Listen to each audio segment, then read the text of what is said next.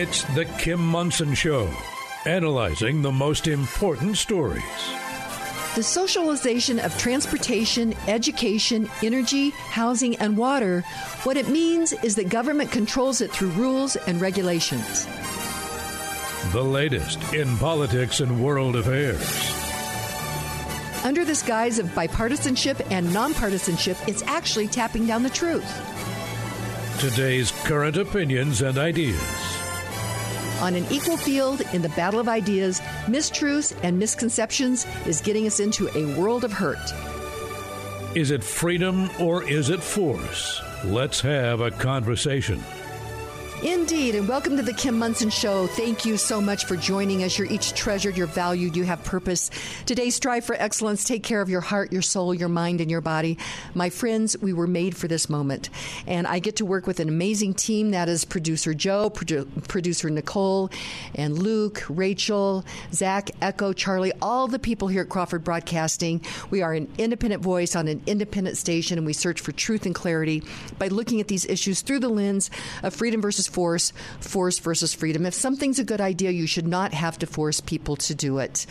And we are doing something very special for this week of Thanksgiving. We have pre recorded uh, these shows with very special guests. And I am so pleased and honored to have on the line with me Dr. Allen Guelzo. He's an American historian and he serves as senior research scholar in the Council of the Humanities and director of the Initiative on Politics and Statesmanship in the James Madison program at Princeton University.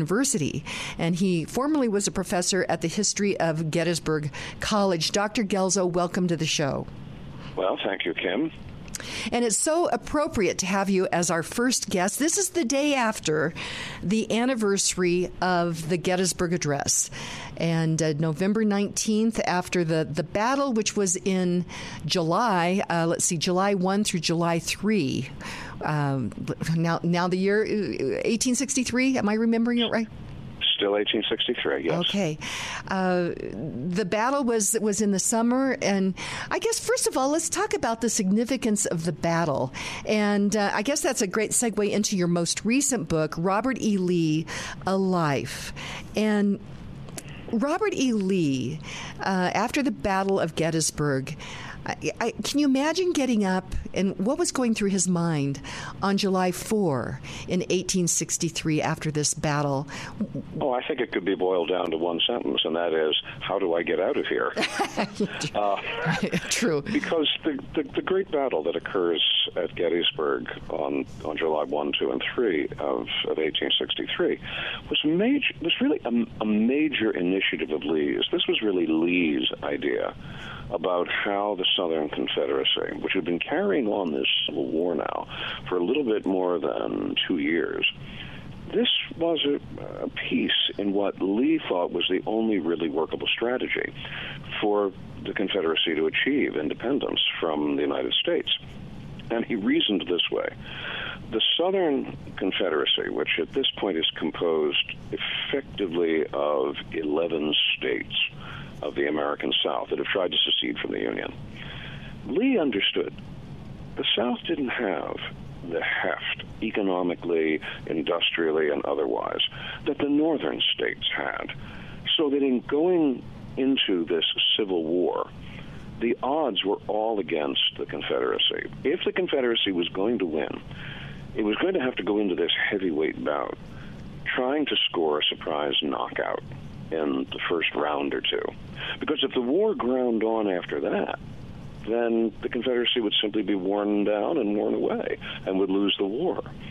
So Lee's reasoning is we have to take the initiative.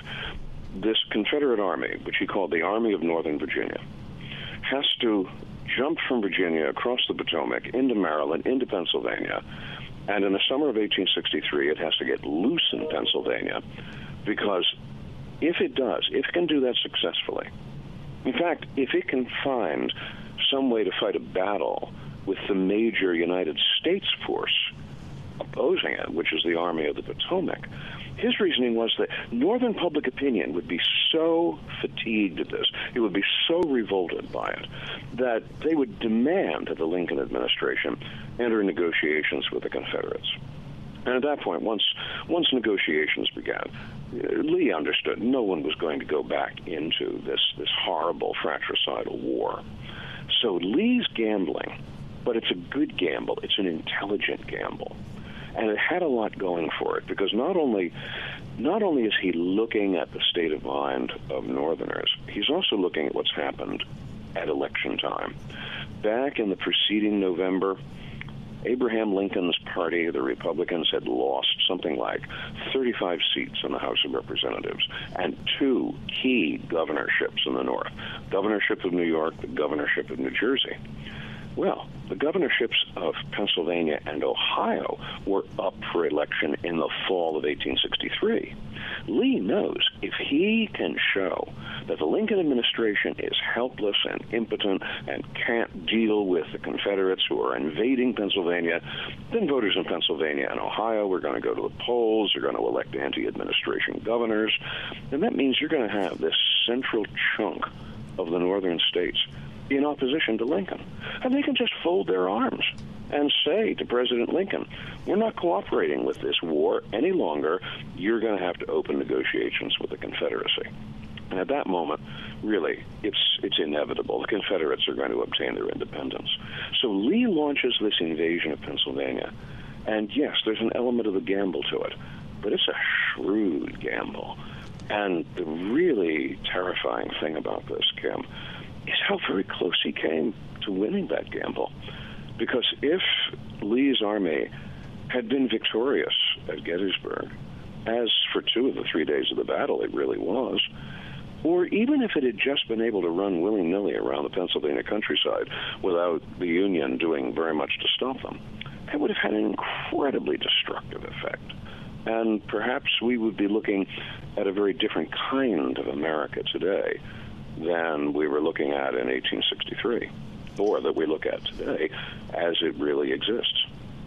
Well, Dr. Guelzo, the Civil War, many people think that it was really a war about slavery, which ultimately that that question and, and, it was really the question of would slavery be e- expanded into um, the new territories? That was a, that's my understanding. That was the initial kind of question uh, on on that, um, but what Lincoln looked at it as he wanted to keep the Union together, and was Lee looking more at like a, a states' rights issue, or, or, how would you frame that?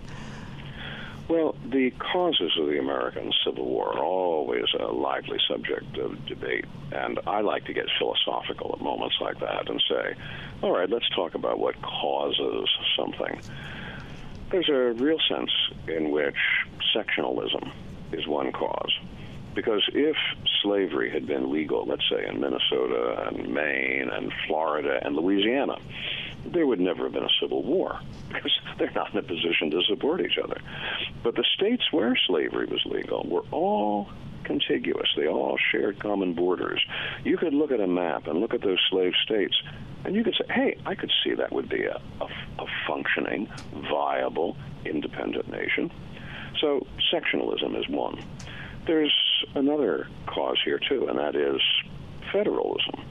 Ours is a federal system of government. It's states in a union under a federal constitution. But the habit of federalism led a lot of people think that the states somehow possessed a sovereignty of their own, which, if you read the Constitution with any kind of care, you realize that's really not the case. But many people talked themselves into believing that states had that kind of sovereignty. And so it was easy in those days then to conclude, well, if states have that kind of sovereignty, then they can walk away from the Union. I mean, if that's not sovereignty, we don't know what is. But then ultimately there's slavery. Slavery is the one item in this equation which, if you take it out, there's no civil war. I don't care what the circumstances are. But put slavery back into the equation, that's when you get civil war. So at the end of the day, if people ask me to put my finger on one thing and call it the cause of the Civil War, there's simply no question. It was slavery. And you know the people who tell us that are the Southerners themselves. In the resolutions that their state conventions and legislatures passed at the very beginning of the Civil War in 1861, they're all very candid about this. We're doing this to protect slavery. Afterwards, in the years after the war, a lot of Southerners who were embarrassed by that would try to insist, well, no, no, no, no, it was it was about these other things. Well, yeah, to a certain degree, but not to a degree that put the issue of slavery in the shadow. If you've got to put your finger on one thing, it's slavery. But many of the, those that fought on the southern side did not own slaves. So, how well, did they get true. co opted into that? Well, part of it was because you have to look carefully at what we mean by slave ownership. If you look at the southern population right on the eve of the Civil War, probably slave ownership amounted to no more than one third of the white population of the South. It's quite a few, quite but a bit, though. Look, yeah. yeah, that's that's that's a significant chunk in its own right, but it's actually more widespread than that because you have to remember that slaves are not just owned by individuals, they're also owned by families. So, in fact, you can have someone who is a junior member of a family, let's say someone who is an 18 year old. All right, they may, not, they may not be owning slaves in their own right, but they might be part of a family that does. Ah, at that moment, suddenly the percentage of Southerners who are involved in the slave system gets a lot bigger, just in mathematical terms.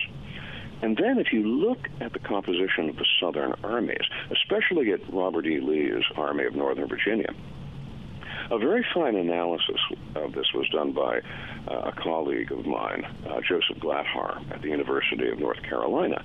He analyzed the slave ownership patterns of the soldiers of Lee's army. There, the patterns of slave ownership were actually larger than at the than, than the percentages in the southern population as a whole. So that the Confederate Army actually had an even clearer investment in protecting slavery than you might say the population of the South as a whole. So don't underestimate, just by doing simple numerical calculations, don't underestimate the pervasiveness of the slave system because many people who might not actually own a slave were involved in the slave system in a variety of ways. Wow, fascinating. Uh, we have just a couple of minutes before we go to break.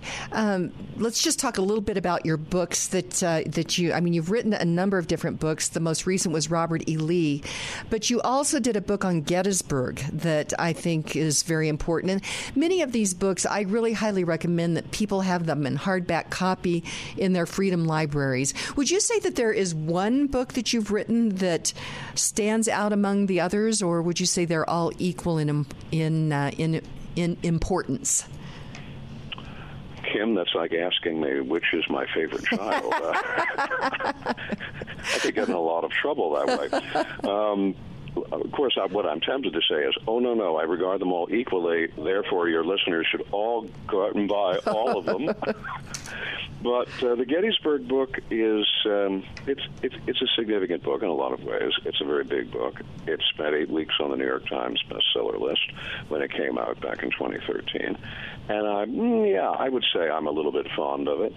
Um, I'm also fond of some of the stuff that I've done on the subject of Abraham Lincoln and my early book on Lincoln from 1999, Abraham Lincoln, Redeemer President, I suppose if I had to pick one off the line and say that one's my favorite, it might very likely be Redeemer President. But I have to say that writing Gettysburg was a tremendous uh, amount of fun because I was doing it right there in Gettysburg itself. So that I was talking about this great battle while being able to walk out my door and walk around over the very battlefield I was describing. And I think that gave me something of an advantage in the sense that when I was talking about the battle, I wasn't just talking about a map and rectangles and squares moving across the map. I was actually looking at the lay of the land itself and seeing the ground as the participants in the battle had very much seen it. So that gave a particularly important attraction to the writing of that book. Fascinating. In that book is Gettysburg, The Last Invasion by Dr. Allen Guelzo.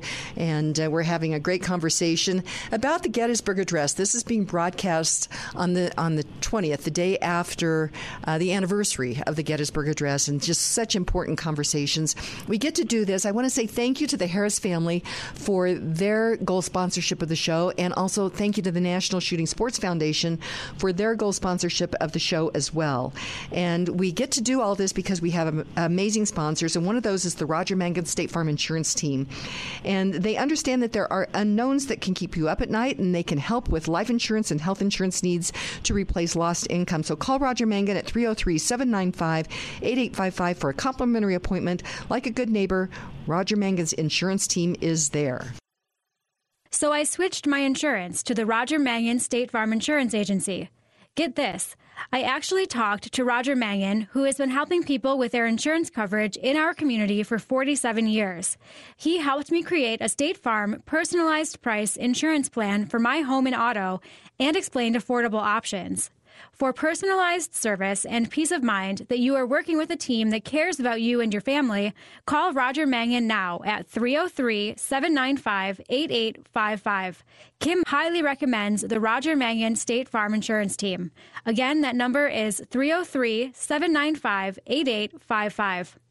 Johnny Stubbs Services uses only the best quality products to ensure that your heating and cooling systems run efficiently and last for years. Johnny Stubbs Services team of experts is available to provide the proper guidance and help you make informed decisions about your heating and cooling needs. Johnny Stubbs Services prides themselves on delivering prompt and reliable service and stands behind their work with a satisfaction guarantee. JohnnyStubbsServices.com, the trusted contractor for all your heating and air conditioning needs. That's JohnnyStubbsServices.com.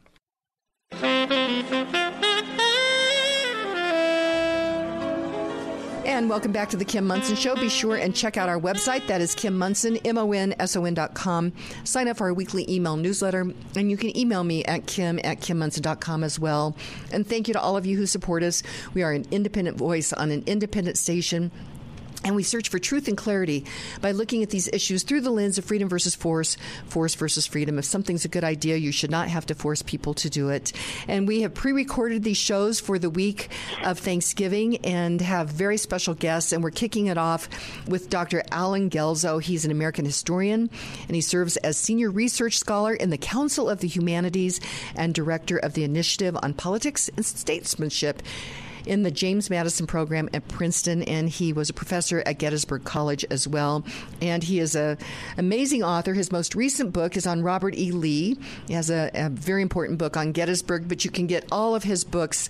Uh, you can go to his website, and that is, let me get it, it's Allen Guelzo. That's G U E L Z O dot com. So it's A L L E N G U E L Z O dot com. Dr. Guelzo, uh, we before we went to break, we were talking about the book Gettysburg and that you were there, that uh, going out onto the battlefield. And I've been to Gettysburg once, and it was too fast uh, because I really would like to spend time time there. But we actually ended up, I was with my daughter. She was ro- moving from New York to Kansas City. And so we were driving, uh, driving from New York to Kansas City, obviously. And we stopped in Gettysburg and it was during the summer. And we ended up at a farm to table event, and there were probably I bet there were at least 30 people at this long table uh, there at Gettysburg. And it, it, the home was an old. Um, I think it was an old church. It was now a home, and there was actually a pew that they had there that's that had blood on it from when they were bringing in soldiers to operate them, operate on them. I, I guess it was a hospital. I think it was a church that became a hospital. And I kind of stood there and I am like, this is this is something that I, am experiencing. I couldn't quite put my hand on it, Dr. Guelzo. Well, during the battle, almost every building in Gettysburg was liable to be impressed as as a hospital facility of some sort. This is a battle that involves something on the order of 180,000 people. I'm talking right now just about the soldiers. 180,000 people who are either in uniform or they're working for the armies as civilian teamsters and whatnot, all of them compressed into a square uh, of not more than 20 miles. Wow. Gettysburg, up till this point, had been a town whose population amounted to about 2,500 people. Suddenly, almost overnight, you have this stupendous influx. And of course, it's not only 180 or 190,000 human beings. It's it's all the horses that have to pull wagons and pull artillery. All of this now has to get compressed into this small space. And then, of course, the fighting itself begins. And the fighting is deadly. This is 19th century warfare when everyone understood that casualty lists were going to be high. And they were generally speaking, we could probably say that at the Battle of Gettysburg, from both sides, something like 9,000 were killed. You know, maybe an maybe we can guess, and it is a guesstimate because in the 19th century they didn't really have terribly accurate ways of totaling these things. Probably about 4,000 to 4,500 dead on each side after three days of fighting. Take that and multiply that by anywhere from three to five times, and then you start to get a sense of the wounded. Just take it as a whole, probably about a third of each army ended up as a casualty of some sort. Well, for the wounded, where do you put them? Uh, there are there are no easily available hospitals. There are no ready-made facilities. So what you have to do is you have to set things up wherever you can find shelter. That means you take over houses, you take over barns, you take over churches, you take over anything with a roof, and sometimes you take over things that don't even have a roof. And the medicine of the 19th century, this is long before they had any understanding of germs or infection. The, the ways of dealing with casualties, with wounds, we would regard as, as being almost barbaric. Because if someone is wounded, let's say in the arms or the legs, the only really secure treatment for that is amputation if someone is wounded in the chest or in the abdomen, for the most part, they have to be set aside because the wounds are going to be fatal.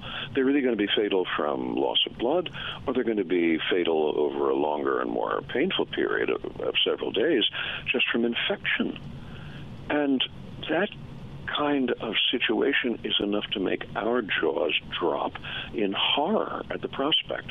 And yet, this is going on all through the town of Gettysburg. It has to be done quickly, it has to be done hurriedly. The amputations can't be done with, in many cases, anesthetic of any sort. Oh and, and the amputations themselves are being done by doctors who are quite literally using saws. We would look at it and say, well, that's what a carpenter does to deal with wood. No, that is what doctors had to deal with in the middle of the 19th century in cases like the Battle of Gettysburg. So it's not just that one building, Kim. There are a number of places scattered all around the Gettysburg area that were impressed for use as, as hospitals which have stains like that. I've been in one house on the battlefield, for instance, that you can readily be taken to one part of the floor. The blood stains bloodstains from the amputations, from the bleeding of the wounds. The stain was still there on the floorboards, and my my experience has been that that can be repeated and pointed to in place after place, location after location in the Gettysburg area. So, okay, Dr. Guelzo, I have to ask this question with these amputations. I mean, the loss of blood would be so significant. What did they do to stop that? You tied them off like you tied the limbs off like a tourniquet. You sutured them up, and you hoped for the best. And sometimes your hope was rewarded, and sometimes it wasn't. The the way that death stalked these armies occurs in a proportion that we would find simply unimaginable today. But yet, in the 19th century, such was the nature of, of medicine and medical practice, they simply didn't have any other way of dealing with these things. Goodness. it takes my breath away as I, I think about that. Okay, I've got the next question, and, and this this last May, it was the first time that I'd made it to Virginia, to Monticello and Montpelier, mm-hmm. and you said that ultimately the war came down to slavery, and Lee's uh, army was the army of uh, Northern Virginia. How how is it? So we have we have Thomas Jefferson who writes these beautiful words in the Declaration that all men are created equal, and that can't match up with with slavery. So, so how how how did this that, that Virginia is is now at at war regarding slavery? Because if all men are created equal, you can't have slavery. How would you address that? You address it by understanding the human nature follows ideals, but it also follows self interest. And these two voices are often in competition with each other. It's almost like the good angel and the bad angel on your shoulder whispering in your ear. The ideal was the one captured by Jefferson in his words in the Declaration of Independence. And they are great ideals, and they are true. But self interest said, owning slaves is what makes us money. Slave labor is cheap. You don't have to pay wages to slaves. And you can work them for as long as you like and in as many ways as you like. Slaves never go on strike. There's no union for slaves. And so self interest enters into it. And when self interest collides with ideals, two things will happen. The ideals will win, and people will walk away from something like slavery. That's what we hope will happen, and indeed it did in many places in America, from the Revolution to the Civil War. But in many other places, people made the other choice. They made the choice of averting their eyes. They made the choice of denial. And sometimes that choice took the form of saying, well, these people whom we're enslaving, they're not really people like us, despite the fact that they're born and they die, they get sick, they get healthy, they have children, they have two arms, they have two legs, they have a head, they they have eyes, they have a nose. They're human, but yet you look at them and you say, well, no, no, they're they're not really human, at least not human like us, and therefore it's legitimate for us to enslave them. That becomes the excuse that people invent. And isn't this isn't this always the way human beings do things? When we decide we want to dispose of someone we find inconvenient, whether it's it's Jews in Germany, whether it's populations that are not wanted by larger populations, what's the first step towards genocide? Dehumanization. Convince yourself and convince others that these people whom you plan to do something evil to really, really don't deserve anything more than what they're being given because they're they're not really again like us. And when you start to think in those terms, that is when people start to give themselves permission to do all kinds of horrible things to each other. So there are two paths. There's the paths of the ideal, and the ideal is the one Jefferson captures in his words. But then there's the other path of self interest, which Jefferson, alas, captures in his behavior, and which Southerners, despite their allegiance to a nation founded on that proposition that all men are created equal, nevertheless, self interest persuaded them that they could invent a fantasy that would allow them to get away with the exact opposite of what the principles in the Declaration described. Well, and well, I, I, think what we'll do is we'll go to break because I, I want to talk about groups because I, I, see in 2023 America, if you can divide, uh, as you say, d- define. Uh, a person as not like us, and, and you start to put into groupthink instead of the individual, I think that's where we get into a lot of trouble where people, humans, can inflict a lot of harm on other humans. I'm talking with Dr. Allen Guelzo.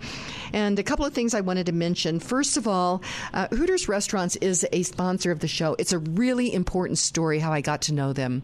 And that is the story of freedom and free markets and capitalism. And PBIs, I call them PBIs, politicians, bureaucrats, and interested parties that were trying to take away the freedom of, of people to be entrepreneurs. It's a really important story. You can find that at my website. But uh, Hooters Restaurants has five locations Loveland, Aurora, Lone Tree, Westminster, and Colorado Springs. And they have great specials Monday through Friday for lunch and for dinner. And uh, also wanted to mention A Climate Conversation, which is a documentary that I'm involved in. Uh, it is the brainchild of Walt Johnson. He's a geophysicist, a good friend. He and his wife are friends of mine. And it was on his heart to create a documentary to have just a real conversation about this whole climate uh, climate issue out there. And uh, you can find more information and see the movie at a climateconversation.com. And it is just asking questions in the Socratic method about this particular issue. So, again, you can get more information by going to a climateconversation.com. We get to do all this because of great sponsors, and one of those is Karen Levine. With the limited number of homes in the Colorado Front Range market, Karen Levine can help you achieve your home buying or selling vision. Karen has the right connections, technology, and strategies to help you buy or sell your home or to purchase a new build. Whether you're feeling overwhelmed or want someone to take the wheel, or you just need a second opinion, you can rest assured that REMAX Realtor Karen Levine is the right agent for you. Call Karen Levine at 303 877 7516. Karen is the trusted professional who strives for excellence. That number is 303 877 7516. Boson Law is a local law firm dedicated to helping injured individuals in Denver and the surrounding areas fight for the justice they deserve. Boson Law focuses on personalized representation tailored to your unique situation with one-on-one attention and counsel and consistent communication. Boson Law personal injury attorneys have extensive trial experience and have successfully represented clients against the interests of powerful corporations, manufacturers, insurance companies, and government agencies. Contact Boson Law at 303-999-9999 for a complimentary in-person consultation. Again, that number is 303-999-9999. Call now at 303 999 9999. Our future depends on educated, informed, and active citizens. You can do your part by reading Dr. James Lyons Weiler's latest articles at Popular Rationalism on Substack. That's popularrationalism.substack.com. All of Kim's sponsors are an inclusive partnership with Kim and are not affiliated with or in partnership with KLZ or Crawford Broadcasting. If you would like to support the work of the Kim Monson Show and grow your business, contact Kim at her website, kimmonson.com. That's Kim Monson, M O N S O N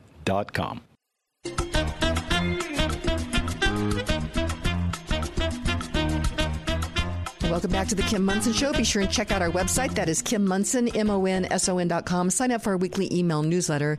You can email me at kim at kimmonson.com as well. Thank you to all of you who support us. We are an independent voice and we search for truth and clarity by looking at these issues through the lens of freedom versus force, force versus freedom. If something's a good idea, you should not have to force people to do it. Uh, we have pre-recorded these shows for the week of th- Thanksgiving and really pleased to have on the line with me Dr. Allen Guelzo, who teaches at Princeton University. University. And uh, before we get back into the conversation, I wanted to mention this, the Center for American Values.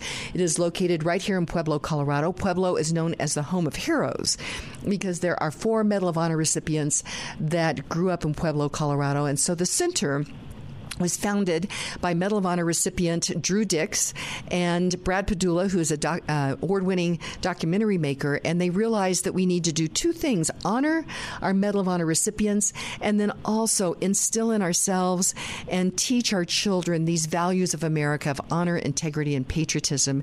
So they're putting together some great educational programs as well. You can get more information by going to the uh, Center for American Values, and that website is AmericanValueCenter.org. I'm talking with Dr. Allen Guelzo, and you can find his books at allenguelzo.com. That's A L L E N G U E L Z O.com. And you are working on a new book, correct, Dr. Guelzo? Yes. Yes, in fact, I'm working on several of them simultaneously. And what's which, which I suppose is, a, is it represents a very bad habit on my part. I, not, I write books. I'm, I'm, I, I maybe I should apologize for. Maybe I should be looking for a twelve-step process. Do you think Kim, uh, help me get over this? I don't think so. The important thing is is that you finish them, and that and you have a record of doing that. So, so Right. uh, and and so what is the, your most recent books? What are you writing on? Well, I will have coming out uh, in February uh, a new book on Lincoln entitled Our Ancient Faith Lincoln, Democracy, and the American Experiment. The title is drawn from a speech Lincoln gave in Peoria, Illinois. In October of 1854, where he talks about democracy as our ancient faith. He talks about the Declaration of Independence, capturing that ancient faith. So the book is really about what Lincoln had to say on the subject of democracy in its various aspects, like elections, like majority rule, like toleration, like natural law and morality, and the role that all of these play in the making and perpetuation of democracy. Fascinating. Wow. And so 1854, he's, uh, is that early in his uh, political career, or he'd been in politics for a few years, or what? When was that exactly? Oh, he'd been in politics for 20 years before that. Okay. And, and it hadn't turned out all that particularly well for him either, because he gets into the state legislature in 1834, and he's, he has four very fulfilling terms in the state legislature. But then he, in the 1840s, runs for the United States House of Representatives. He gets elected, but his term in office is a very disappointing one. Uh, he is a Whig. He's a member of the Whig Party. That means, first of all, he's in the minority. But secondly, it means he puts himself in opposition to President James Polk, who at that point was conducting the war in Mexico. And Lincoln has to stand up and criticize Polk, which means that brings down on his head a lot of criticism for not adequately supporting the Mexican War. And he doesn't run for reelection. And he goes home to Illinois. And as he said in an autobiographical sketch that he wrote, he really had given up on politics. He didn't really see much of a future for him after this in politics. And then suddenly in 1854, he gets back on the stage. It's like Abraham Lincoln 2.0. And the reason he does it is because in 1854, Congress passed the so called Kansas Nebraska Act, which, for the first time in, in Lincoln's political life, made possible the introduction of legalized slavery into the Western territories. And he looked at that and said, if that's going to be a possibility in the Western territories, then that means eventually slavery is going to take over the whole country, including his own home state of Illinois, which at that point was a free state. There was no slavery in Illinois. And this is what propels Lincoln back into the political forefront. He gives the great speech at Peoria in October of 1854, and he talks about our ancient faith. And from that point, Kim, he follows a trajectory upwards, which will, six years later, lead him to election as the 16th President of the United States. Wow. Remarkable. And the fact that he grew up in a basically a, a, a cabin and, and read by candlelight, but he read important books. At the end of my show, I say read great books. We have choices to make with what, what we do each day, the each hour, each minute. We we have choices. That's a beautiful thing about li- li- uh, living in America that we're free to make those choices. But we need to make choices. I think that that propel us to be our best selves, and uh, uh, and the fact that he, you know, he was just an avid reader. I run into people all the time, and as avid readers of great books, uh, I love conversations with them, Dr. Guelzo. Well, he, you would love a conversation with Lincoln then, because this was this was a man who, all right, on the one hand, he has next to nothing in the way of what you could call formal education. He once estimated that he went to school probably when he added it all up to not more than a year's worth of, of basic education. And yet, he has this voracious appetite for reading and for learning he said his best friend would be the person who would lend him a book. And he read tremendously. Years later, his uh, his law partner, William Henry Herndon, actually made up a list of books that Lincoln kept in his law office. You go down that list, Kim, and these are all the major writers of the 19th century. Is, we're talking here not not just easy marquee names. We're talking about the authors of books on political economy, of books on philosophy, and Lincoln is reading these books on science. He would subscribe to a series of volumes that came out as an annual on new horizons in science in the 1850s. And he ate these things up. There was no subject on which he would not show a curiosity. Someone at one point challenged him. They said, "Well, we want to describe you in a political biography as um, as, as as someone who has who has read geometry." And Lincoln's response was, "Well, I haven't actually read all that much, so let me go out and get the book, and and then I will read it." So all you had to do was challenge him and if there was a book that people were reading or a book that he thought would be important and would expand his horizon, he would he would not only read it, but he would master the book because he had a terrific memory. Not not perhaps quite what we'd call a photographic memory, but something very close to it. He would read things over once, twice, maybe three times. He'd have them. He could quote them. He could quote huge stretches of Shakespeare, of other English poets of the 18th century. And people were astonished at that because they would think, well, this man didn't really have much in the way of education. He never went to college. Where did he learn all this? Well, he learned it on his own hook. And as I say, people would be amazed when given a moment, he would simply launch into a long recitation from Shakespeare. Well, and uh, my next question is how did he learn to read?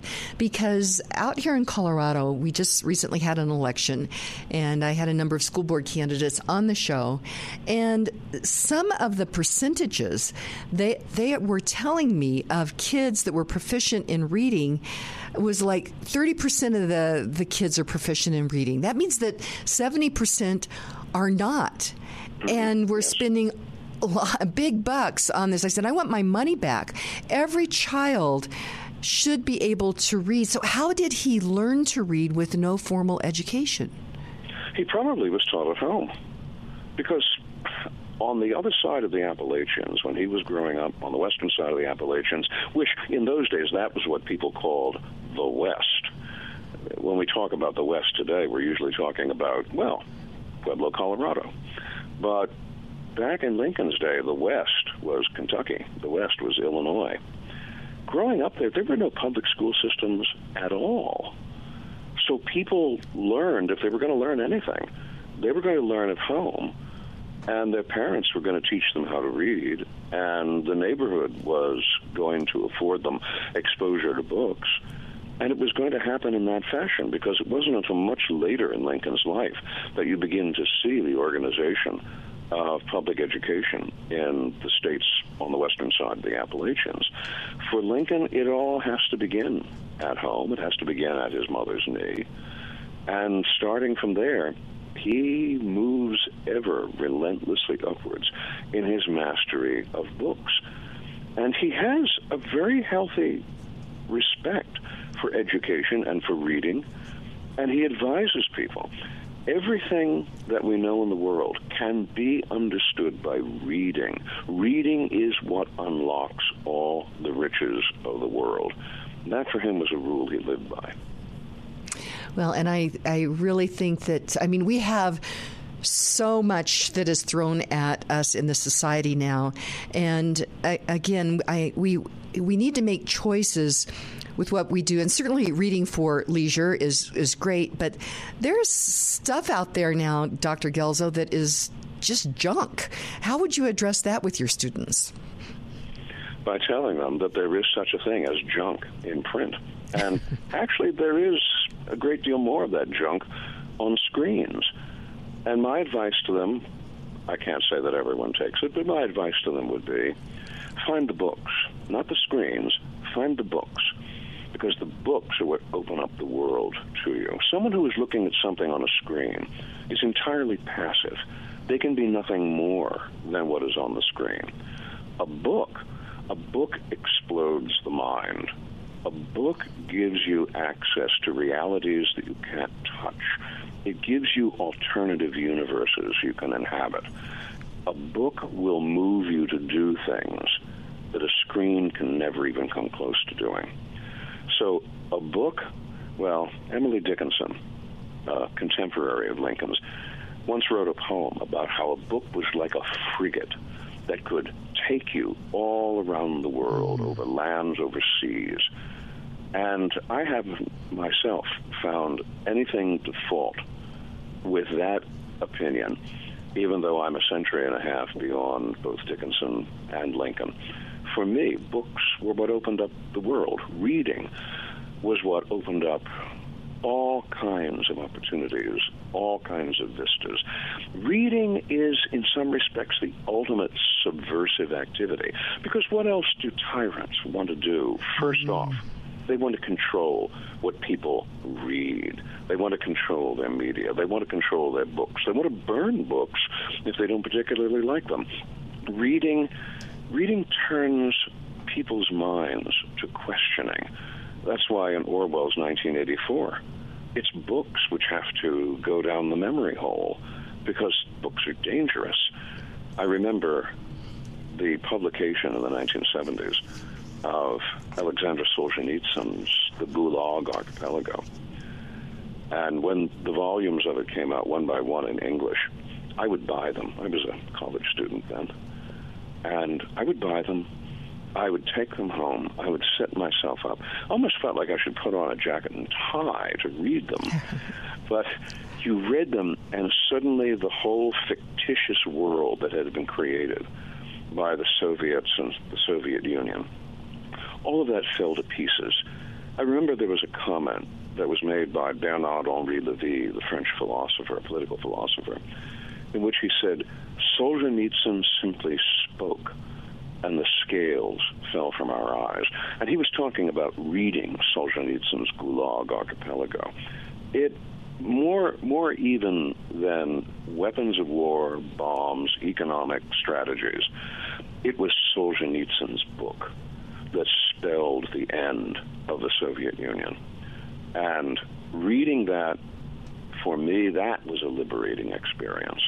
And reading has always been a liberating experience, as it was for Lincoln. He once described it in these terms. He was on his inaugural tour from Illinois to Washington. He stopped in Trenton, New Jersey, to speak to the New Jersey Senate. And being there in Trenton, he said, My mind has often revolved back to the scene of the Battle of Trenton and the Revolution. And I've often asked myself what those soldiers in the revolution, what were they really fighting for? Was it just separation from the mother country? No, they were fighting for something more. They were fighting for an idea, for a principle, and it's an idea and a principle which is common to everyone around the world. And he said, How did I how did I learn about this? I, I learned about this because as a schoolboy, I read a biography of Washington describing the Battle of Trenton. Now, picture this, Kim. Here is a boy way out in Kentucky or Indiana when he's reading this. Here's a boy reading about the Battle of Trenton.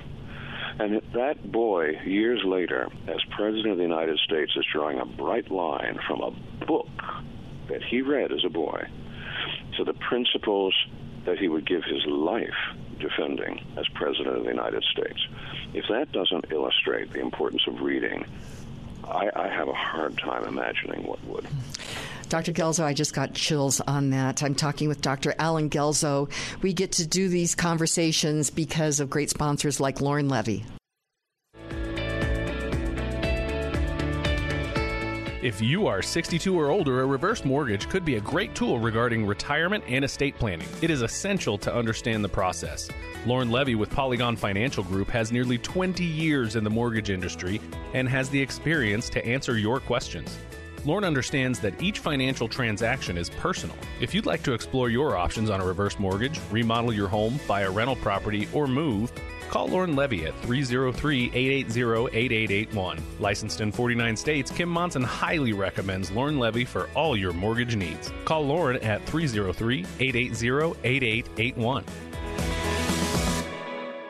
You'd like to get in touch with one of the sponsors of The Kim Monson Show, but you can't remember their phone contact or website information. Find a full list of advertising partners on Kim's website, kimmonson.com.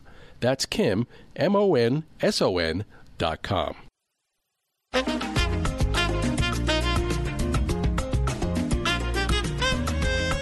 And welcome back to the Kim Monson Show. Be sure and check out our website. That is Kim Monson, M-O-N-S-O-N dot com. Sign up for our weekly email newsletter, and you can email me at kim at kimmonson.com as well. Thank you to all of you who support us. We are an independent voice on an independent station, and we search for truth and clarity by looking at these issues through the lens of freedom versus force, force versus freedom. If something's a good idea, you should not have to force people to do it. I uh, did want to mention uh, Janssen Photography. Uh, great entrepreneurs, uh, Glenn and Mary Janssen, uh, have been in business for a long time, creating memories for people, whether or not it is portraits of families or of children, portraits of your senior student, or if you need that great photo for your business or political career, Janssen Photography is the place to go. That website is Janssen, J A N S S E N, photography.com. Uh, we've pre recorded the shows for this week with very special guests. I love it because then we have extra time. And uh, we're talking with Brad Miller, who is my instructor at ipak-edu.com on a great course, Literature as Resistance. Ultimately, um, how to resist totalitarianism is the bottom line on that. And it's not too late to sign up. And so you can do that at ipak-edu.org. It's super reasonable and it is so great. Uh, it really gets the, just like this interview, getting your, your brain mo- uh, working. And so that is uh, so, so important. Brad Miller, this course is fascinating. And the stand that you took uh, as um, being in the army and in the, as a colonel, and actually resigning right before retirement is is such an amazing story, and it's a story that needs to be heard. And how can people find out more about you? Yeah, um, thanks for asking that, Kim. So the two easiest places to find me are at my Substack, which is just my name, Brad Miller one zero bradmiller10.substack.com. So again, that's bradmiller10.substack.com.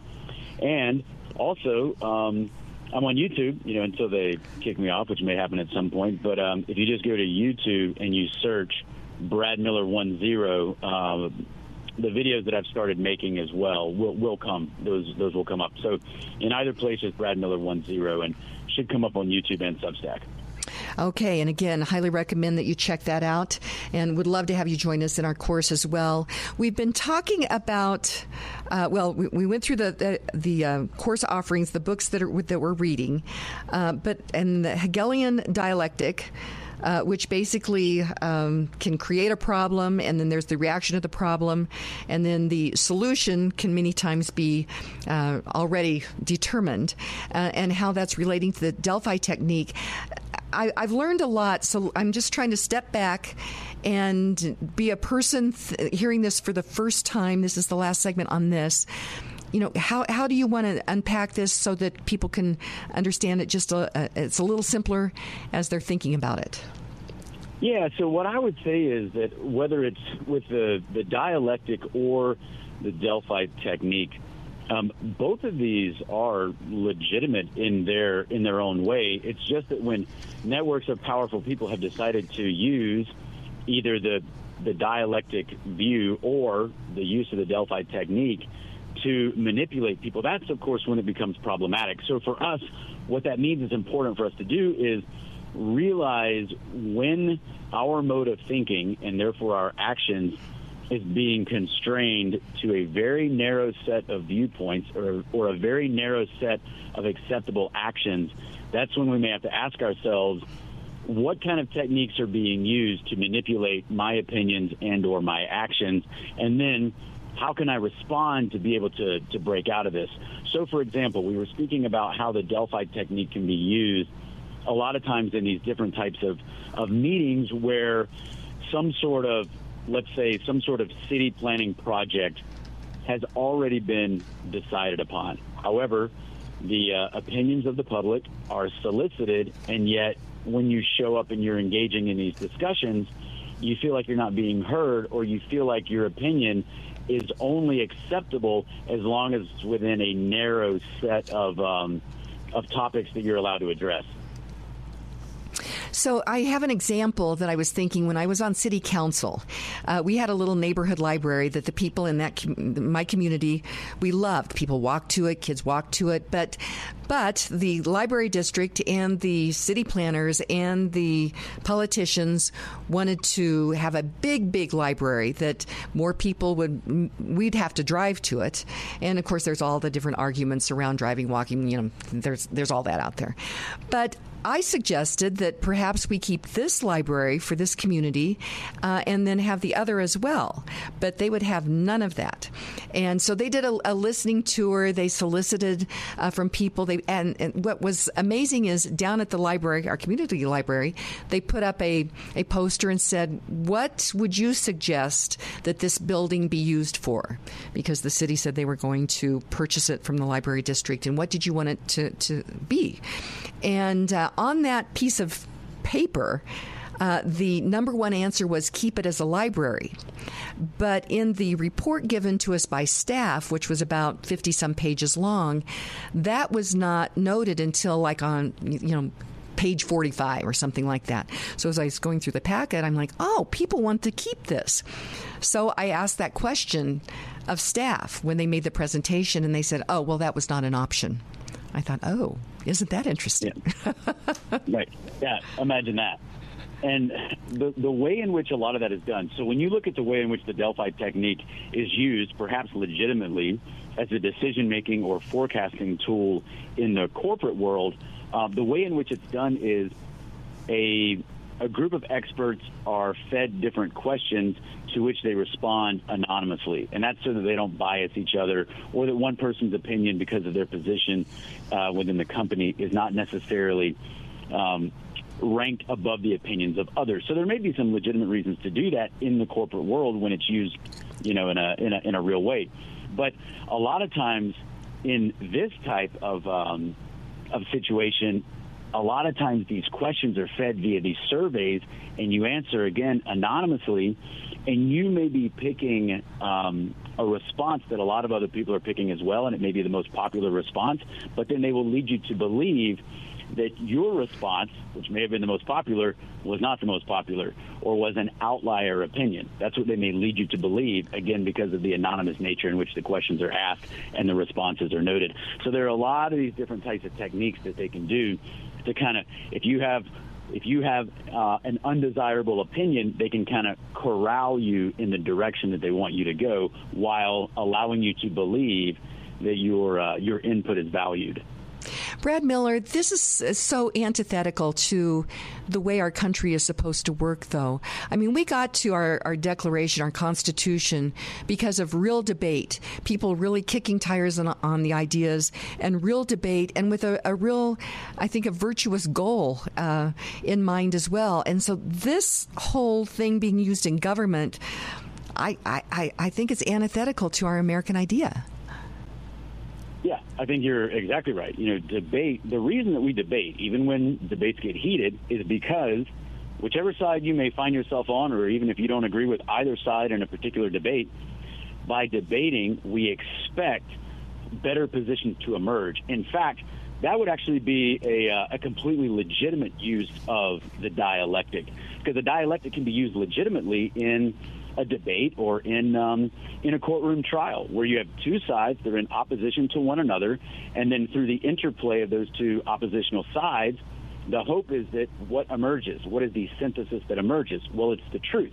So debates can absolutely be used, and that you know when you engage in debate, um, when you're when you're arguing against someone else's position, you are sharpening each other's understanding, regardless of which position you, you may hold. So debates are completely legitimate, and when you see um, whenever you feel like legitimate debate is not being held, you have to ask yourself if you believe that your opinions are being manipulated or if you believe that your thoughts are being shaped in a previously contrived direction. Okay, fascinating. We've got probably about four minutes left. And uh, I know it's not really enough time, but we've gone through the whole reaction to COVID. Uh, and now we're, we're, looking at that, hopefully, in the rear view, rear view mirror. um, but what do you think we learned as a country? Uh, I mean, I'm seeing people that that you know kind of bought into the whole COVID thing that first time, but now they're like, no, no, no, no. So I think a lot of people are waking up. What What do you think, Brad? Uh, I think yes and no. I think some people have woken up and they are not going to go back to sleep. And then I think sadly, other people have woken up and they're already stall, uh, they're already starting to fall back asleep. And I would urge people, if COVID was what kind of pushed you to wake up, be in that first group. Um, when you wake up now, don't fall back asleep and start making other connections because you got to ask yourself, the government that is powerful enough to foist COVID and the reaction to COVID upon us, which very much followed the problem reaction solution model, they are power. This is not a one and done thing. They are going to continue to try and manipulate us into moving the directions they want society to go. And we've got to be awake to it, and we have to understand the tools and the techniques they use in order to manipulate us. Well, that's why I, your voice is so important. And again, uh, where can people find you, Brad Miller? Yeah, so again, you can find me at my Substack, which again is bradmiller10.substack.com. And then you can also find me on my YouTube. If you just go to YouTube and search Brad Miller 10, then uh, my videos will come up. And I, I, write quite a bit, just my thoughts about anything and everything. And the same with uh, the videos that I've started to make as well.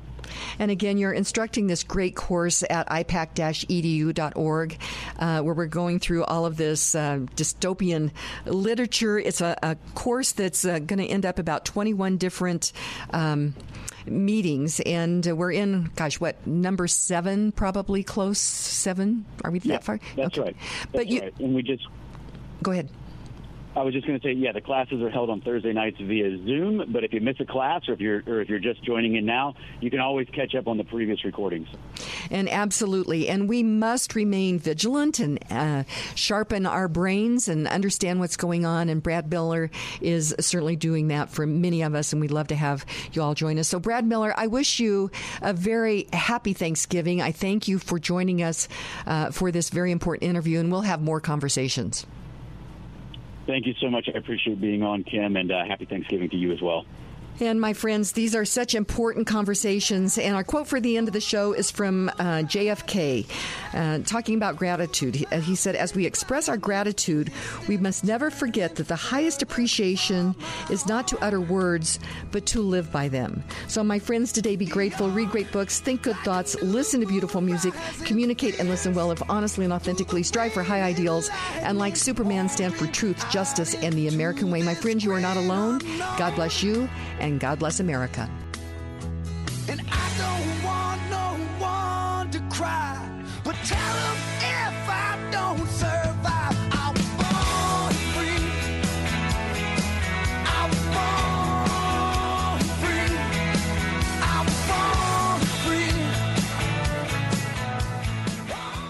Views and opinions expressed on KLZ 560 are those of the speaker, commentators, hosts, their guests, and callers. They are not necessarily the views and opinions of Crawford Broadcasting or KLZ management, employees, associates, or advertisers. KLZ 560 is a Crawford Broadcasting God and Country station.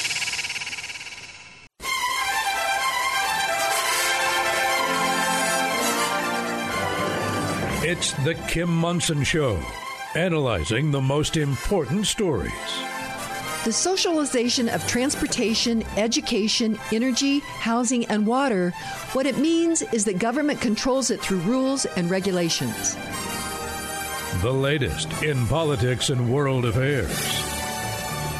Under this guise of bipartisanship and nonpartisanship, it's actually tapping down the truth. Today's current opinions and ideas. On an equal field in the battle of ideas, mistruths and misconceptions is getting us into a world of hurt. Is it freedom or is it force? Let's have a conversation. And welcome back to the Kim Monson Show. Be sure and check out our website. That is Kim Monson, M O N S O N dot com. Sign up for our weekly email newsletter, and you can email me at kim at kimmonson.com as well. Thank you to all of you who support us. We're an independent voice. We search for truth and clarity by looking at these issues through the lens of freedom versus force, force versus freedom. If something's a good idea, you should not have to force people to do it. And I so appreciate each and every one of you, and I thank you for listening. So, my friends, today, strive for excellence. Take care of your heart, your soul, your mind, and your body. We were made for this moment, and I get to work with an amazing team. That's producer Joe and the producers Luke, uh, Nicole, Rachel, and then everybody Zach, Echo, Charlie, and all the people here at Crawford Broadcasting. Truly blessed. And we're thinking about many of our blessings and gratitude this week. Uh, we are pre recording uh, the shows for this week with very special guests. Uh, and uh, I'm so pleased to have on the line with me Brad Miller. I'm actually taking a class that Brad Miller is teaching, but it's a pretty remarkable story. He is a West Point graduate and former lieutenant colonel in the United States Army. He served as a battalion commander at the time of the Department of De- Defense COVID 19 vaccine mandates and when those went into effect. And so he was relieved of his command for refusing to comply with the mandate. He subsequently resigned from the Army with just over 19 years of active service, and he is an outspoken voice for truth and freedom and encourages others to join the cause for liberty. Brad Miller, welcome to the show. Hey, Kim. Well, thanks so much for having me on. I'm really happy to be here with you. You know, and uh, when I have told people your story, uh, that you retired just short of, of retirement, and people kind of, their eyes get big and they say, that's leaving a lot of money on the table. Does he have a wife? What did she think about that? I hadn't even really contemplated that when, when I, I first interviewed you. Uh, yeah, so so no, it's just me. I'm not married, so um, I guess to some degree that does make the situation a little bit simpler. One, I didn't have to necessarily consult with anybody else before I made the decision, and I don't have to worry about other mouths to feed other than just my own. But um, yeah, it, it is true. I did resign from the military about eight and a half months shy of that 20 year mark that would have. Um, secured my pension. So certainly not a decision that I took lightly. And um, when I did take it, I mean, I knew exactly what I was leaving on the table when I decided to walk away. And you and I talked about it in um, our, our, other interview. Is there is there's certainly physical courage which you have uh, by being in the army. Uh, is it was it 101st Airborne? Am I remembering right? Yeah, that's correct. So the 101st Airborne is the division that I was in. That was my last my last unit in the military, and um, I was a battalion commander within the 101st Airborne Division at the time that I was relieved, and then later when I resigned, et cetera.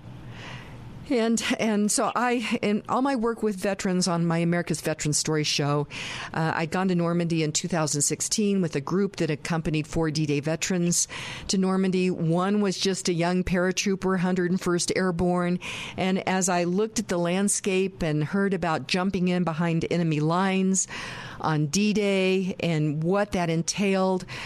I, I just am thinking of the physical courage to do that, and, and that there is that.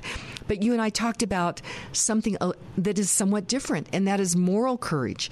And going through this whole COVID 19 thing, the moral courage, I can't tell you, Brad, and I, I feel almost embarrassed to say this, but it took an act of courage for me to walk into the grocery store without a mask when everybody else was masked. It was crazyville. Right. Yeah, you're exactly so so physical courage and moral courage are not exactly the same thing. Now, I would say you can have individuals that exhibit both at the same time, and you can certainly have individuals who have a very strong sense of moral courage and also a very strong sense of being able to act with physical courage, for sure. However, it's not necessarily a given that individuals that exhibit tremendous physical courage will also exhibit tremendous moral courage. I mean, they are uh, though related, they are still separate and distinct phenomena. Um, and that, and that in no way, when I say that, I'm in no way diminishing the virtue of physical courage. I'm merely stating that we would hope in our military that we cultivate an ethos in which both of those virtues are prized. Well, absolutely. So let, us talk about. Uh, I mean, that certainly took moral courage. And this class that you're teaching for IPAK-EDU, that's IPAK-EDU, highly recommend that people check out all the course offerings there. And this is it's it's amazing. Dr. James Lyons Weiler wanted to put something together where, where the intellectually curious could be matched with amazing instructors at a reasonable price and and and continue to, to learn. And this is a fascinating class. It is literature as resistance towards totalitarianism. My my friend Christy Whaley, who's in the class, says, Kim, always remember that because I talk about it on the show. It is a remarkable class, and I'm I'm just sit back in awe at the other students and how smart they are. Yeah, it's a pretty incredible group that we have in the class. So you mentioned Dr. James Lyons Weiler, and um, your audience may be very familiar with him, but he developed IPAK-EDU, which uh, any of the listeners can find very easily at ipak-edu.org.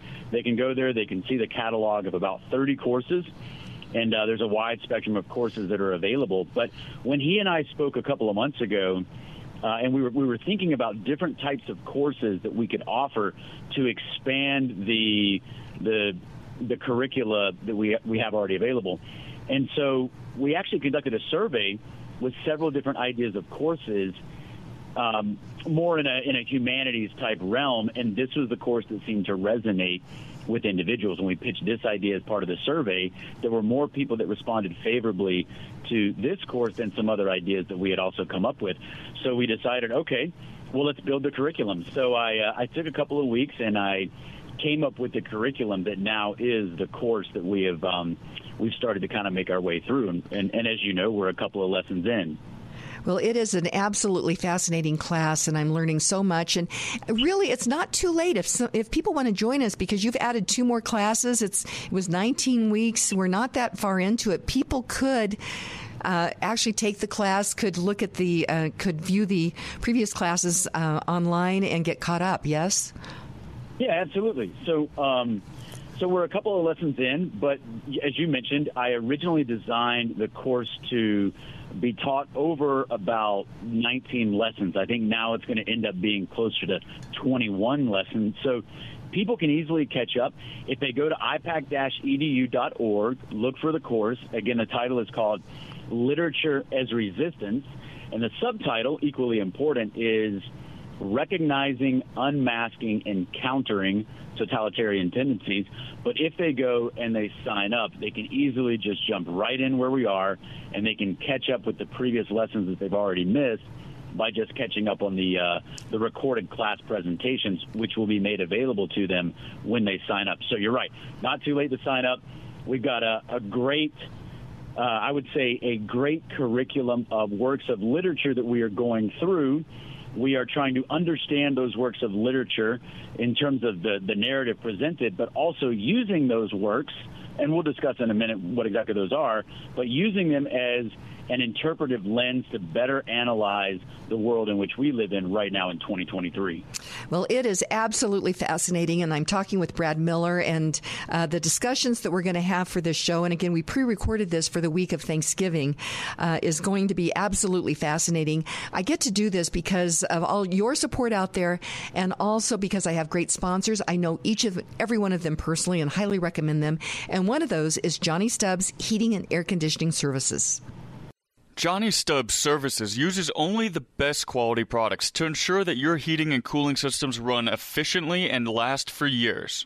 Johnny Stubbs Services team of experts is available to provide the proper guidance and help you make informed decisions about your heating and cooling needs. Johnny Stubbs Services prides themselves on delivering prompt and reliable service and stands behind their work with a satisfaction guarantee. JohnnyStubbsServices.com, the trusted contractor for all your heating and air conditioning needs. That's JohnnyStubbsServices.com. With the limited number of homes in the Colorado Front Range market, Karen Levine can help you achieve your home buying or selling vision. Karen has the right connections, technology, and strategies to help you buy or sell your home or to purchase a new build. Whether you're feeling overwhelmed or want someone to take the wheel, or you just need a second opinion, you can rest assured that REMAX Realtor Karen Levine is the right agent for you. Call Karen Levine at 303 877 7516. Karen is the trusted professional who strives for excellence. That number is 303 877 7516. You'd like to get in touch with one of the sponsors of the Kim Monson Show, but you can't remember their phone contact or website information. Find a full list of advertising partners on Kim's website, kimmonson.com. That's Kim, M O N S O N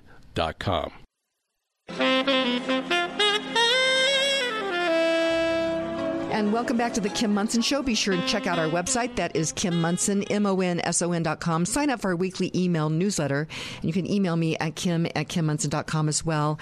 And I am talking with Brad Miller, and he is the instructor for a class that I am taking, uh, which is just a really interesting class uh, offered by through IPAK-EDU. And uh, Brad Miller was uh, a West Point grad. He also was a, a colonel in the Army, and he resigned just short of retirement because uh, refusing to take the COVID. Um, jab. And so, really, a lot of moral courage in doing so. So, he is now teaching this course at IPAK edu. And it's such an interesting course and interesting reading. So, tell us, how did you select the books that we are, are studying? Yeah, that's a great question. So, I wanted to pick the books that are, at least some of them, they need to be the books that are kind of almost accepted as the quote unquote Western canon of dystopian literature. So, of course, we're reading 1984. How do you have a, a course on dystopian literature without reading 1984? And then right behind that, well, you got to read Brave New World. And I felt like, well, you have to read Fahrenheit 451. So I kind of started with those three. And then I thought, you know what? A lot of people in the West are unfamiliar with the Russian novel from the early 20s that is simply titled We, W-E, written by Yevgeny Zamyatin. And that book was known to have influenced George Orwell, but a lot of people in the West are still unfamiliar with it, even 100 years after it was originally written. And then um, I also wanted to kind of round out the curriculum by including a short story, which we actually read first, almost as a primer to get the class kind of thinking with this type of literature. And that short story is, is um, was written by E.M. Forster, and it's called The Machine Stops. And then we actually round out the curriculum at the end with a movie. So uh, that movie is called Metropolis. It's from 1927, and um, it is from the German director Fritz Lang. So that's the uh, that's the curriculum we read. The Machine Stops, then 1984, then Brave New World, then Fahrenheit 451, then We, and then we finish up with the movie Metropolis. Well, and it's not too late for people to join us. If, uh, if you want to do that, go to ipak-edu.org, and uh, it is Literature as Resistance is the, the title of the class. And again, we'd love to have you join us. And I have to also mention the tuition is so inexpensive. Uh, I think it's $180 for what's going to end up to be 21 weeks with an amazing instructor like Brad Miller. And if you put in Monson, uh, Dr. Jack is actually giving you a little bit of a discount as well. So we would love to have you join us. When you say dystopian, Brad Miller, I feel we're living in a dystopian reality or irreal. I don't know. It's surreal what's going on right now, and so that's why I think this class is so important. Yeah, I, agree, and I think that um, what's interesting with this course is a lot of people have read these books before, but maybe they read them 20 years ago. They read them now, and they're reading them almost with completely different eyes because we are living through a lot of what we're. You, know, you read 1984, for example, and um, and it just it speaks to you a lot differently than if you have only read the book before 20, 25 years ago in the past. I guarantee you, you're going to read it now with what we've been living through, and you're going to see it completely differently. And I, I, I, I, just kind of understand in my gut uh, these stories. I somehow I, I have always kind of realized that we we have this um, potential of what is happening in in the books 1984 for example. And here we are with it. It's almost surreal. As we were going through the whole thing on covid i, I just felt like it was a bad dream. Yeah. I think most people would agree with you, and it's incredible to see um, almost what what governments are capable of. I guess that's a good way to put it. I mean, that's that's that's that's scary. I mean, it's a terrible way to put it, but um, it's just I think a lot of people. If we were to rewind the clock four years ago, um, almost nobody would be able to kind of have the foresight to see exactly what we lived through the last you know three and a half, almost four years now. Well, and what governments are are capable of. I mean, one of the things is I've I've looked at at history, and there are you know different different entities that people want to make be the the boogeyman that does really bad things, but ultimately it's government that does the really bad things because government has the the uh, kind of the monopoly on force, if you will. Yeah, I think you're right. At the end of the day. Um, government has, you're right, they have the monopoly on force. Um, and we see that a lot when we read these when we read these uh, these works of literature is um, it can almost you can almost read these and come away with a sense of hopelessness, which is not necessarily the intent of the course. The intent of the course is, hey, let's have a realistic appraisal of the situation that we're in, but let's also talk about how to cultivate a resistance type mindset, and let's talk about ways in which we can exploit some of the uh, weaknesses that are inherent in the system, and also, crucially important, understand some of the tools that are being used against us so we at least know how to resist because we can at least identify what it is that we need to resist. Well, and there's a couple of tools that I I, I think will be really interesting. We're going to talk about them, and I one of those is the Hegelian dialectic, and I think you're probably the person to talk to about that. And then the other is something called the Delphi technique. And when I was on City Council from 2012 to 2016, I could I would be in these different meetings, and I would see things going on, and, and getting to it looked to me like foregone conclusions, but trying to make people feel like they're part of the uh, conversation and I it took me a while to figure out what, what that is. I think it's the Delphi technique. And so we're going to talk with uh, Brad Miller about that as well.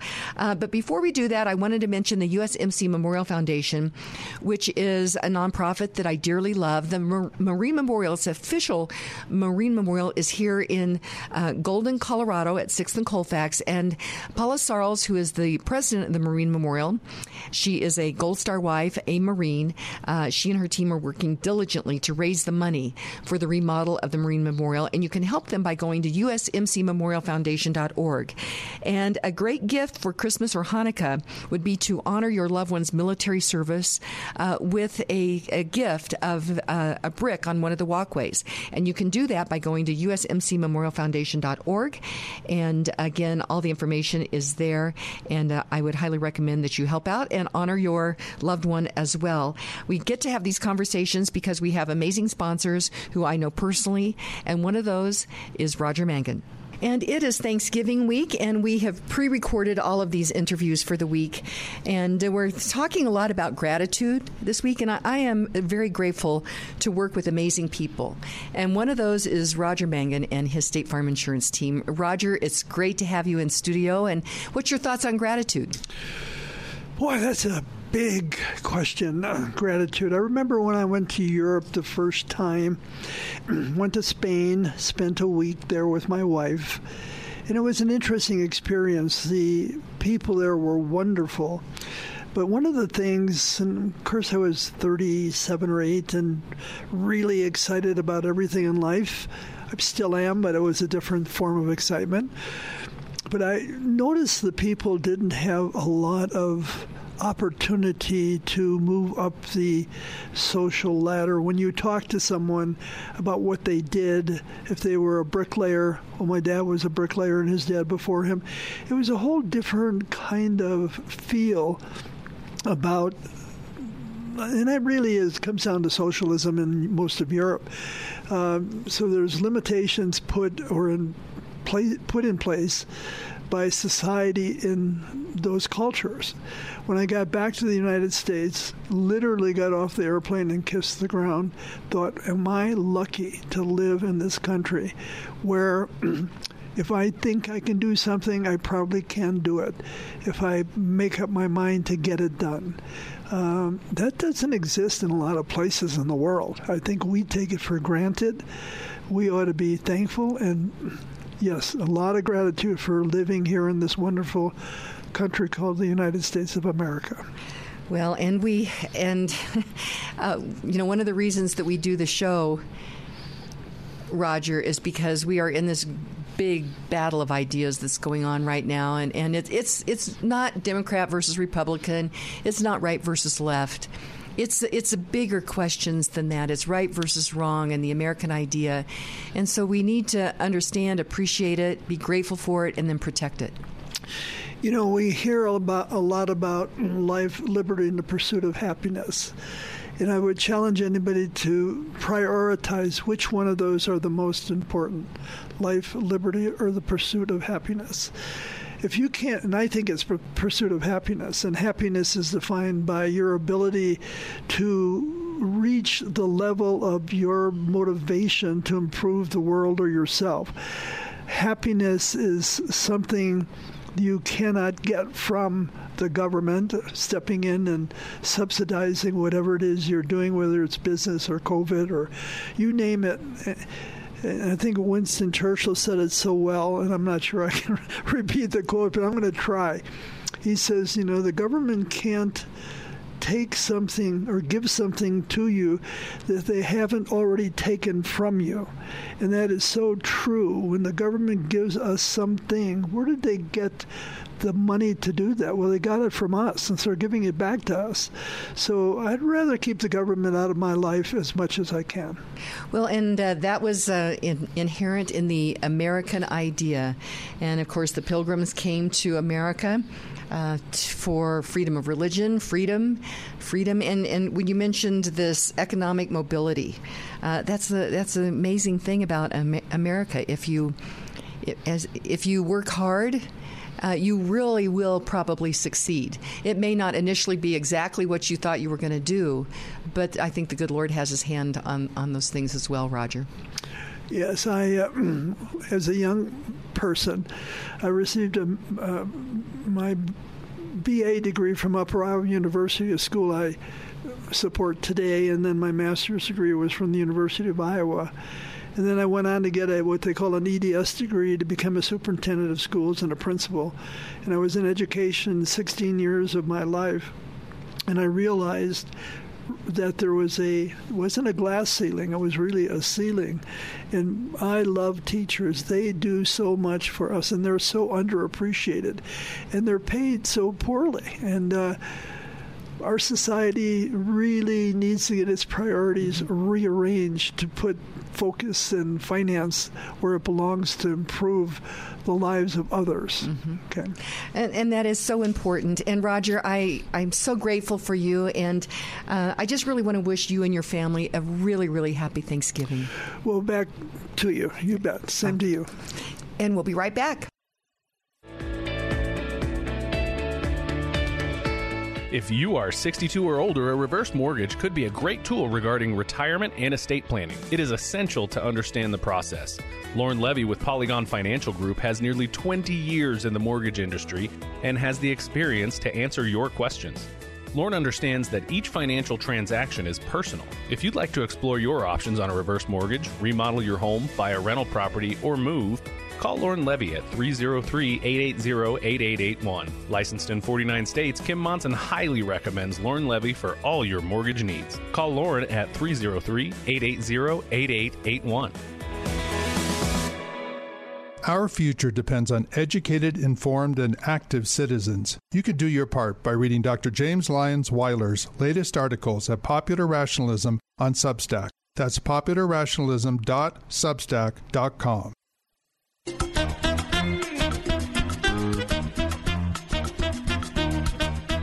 And welcome back to the Kim Monson Show. Be sure and check out our website. That is Kim Monson, M-O-N-S-O-N dot com. Sign up for our weekly email newsletter, and you can email me at kim at kimmonson.com as well. I did want to mention the Center for American Values, which is located in Pueblo, Colorado. Pueblo is known as the home of heroes because there are four Medal of Honor recipients that grew up in Pueblo. One of those is a co-founder of the Center for American Values, and that is Drew Dix. And he was awarded the Medal of Honor for actions he took during the Vietnam War, during the Tet Offensive. But they're doing two things there at the center. They're honoring our Medal of Honor recipients, but also putting together educational programs so that we can remember our values of honor, integrity, and patriotism and teach those to our children so they have these great educational programs. More information, you can go to AmericanValueCenter.org. That's AmericanValueCenter.org. On the line with me is Brad Miller. He's a West Point graduate, former lieutenant colonel in the United States Army, and uh, he actually uh, resigned just short of uh, retirement because of really moral courage, I would say, refusing to take the jab or forcing. Uh, those under his command to take the jab. So it this this is a man who truly walks his talk, and he is the instructor of a class that I'm taking through ipak-edu.org. Check it out. It's literature as resistance, uh, and basically, what's the rest of the title on that, Brad Miller? Yeah, the subtitle is Recognizing, Unmasking, and Countering Totalitarian Tendencies. Okay, so let's start with recognizing. I've heard the term Hegelian dialectic, and over the years I've tried to understand it. In a way, I feel like the whole COVID thing was part of a Hegelian dialectic, but explain what that uh, Hegelian dialectic is, Brad. Yeah, so, so fantastic question, and I think it is something that is um, essential for us to understand right now in, in being able to see what's going on in our world and understanding some of the methods that are used to control the way in which we, the populace, think and act. So let's talk about the Hegelian dialectic. There's a lot to unpack there, but let's see if we can demystify it a little bit. So the Hegelian dialectic, first and foremost, what is a dialectic? So dialectics have been around as a mode of thinking or arriving at the truth for a long time. This goes back to Plato, at least. Some people would say it goes back even um, even further than Plato. You know, perhaps to Pythagoras, who a lot of people may remember from you know high school geometry class. But it's been around for well over 2,000 years. Now, the dialectic, simply stated, is a way in which you arrive at the truth, often by um, through the the interplay of opposites. So when you think of a dialect, a dialectic, it is a construct of ideas, concepts, themes, even political parties, which are in opposition to one another. You fast forward through time, and you get to the German philosopher Hegel. So Hegel, who's considered to be you know, probably the, the the most difficult Western philosopher to understand, and some people would say that the Hegelian dialectic doesn't even necessarily come from Hegel.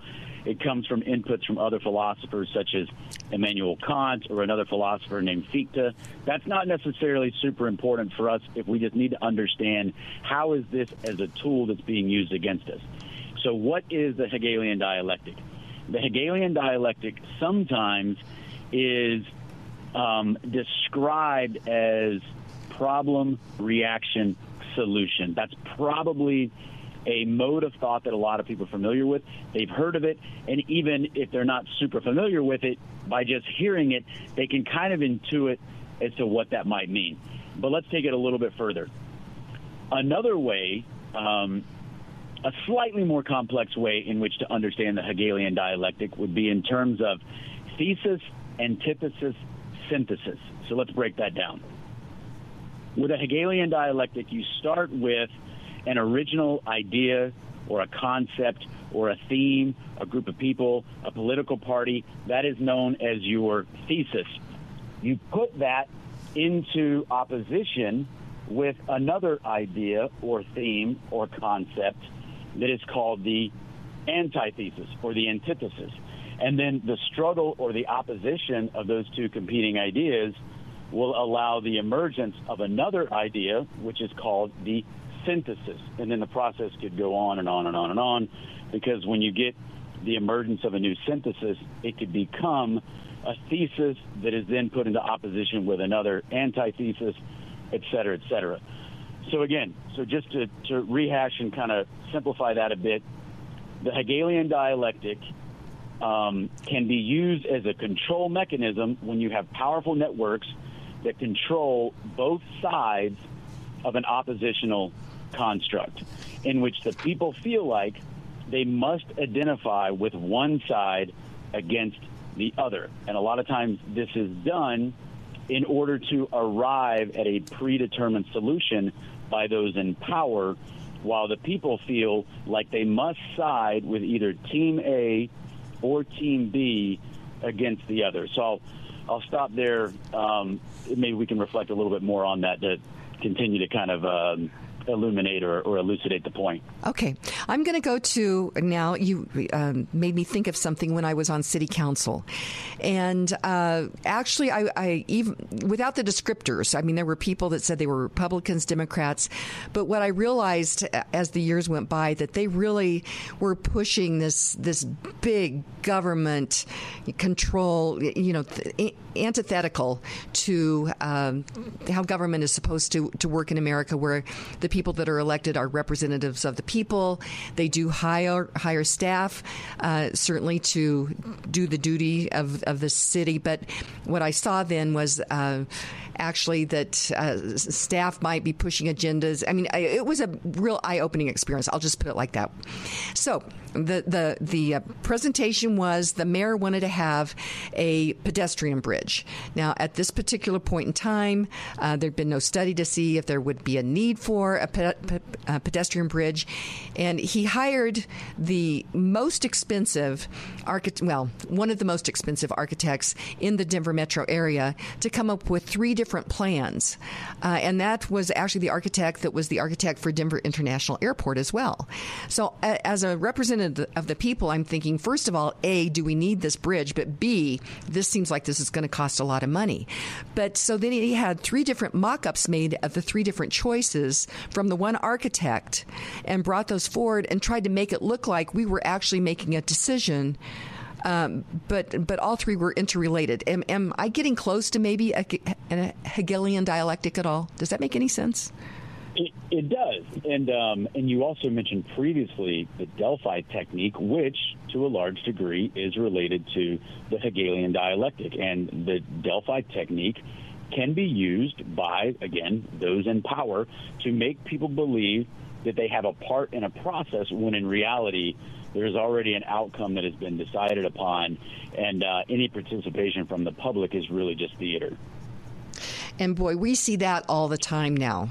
Uh, I see this with listening tours by uh, uh, politicians and bureaucrats.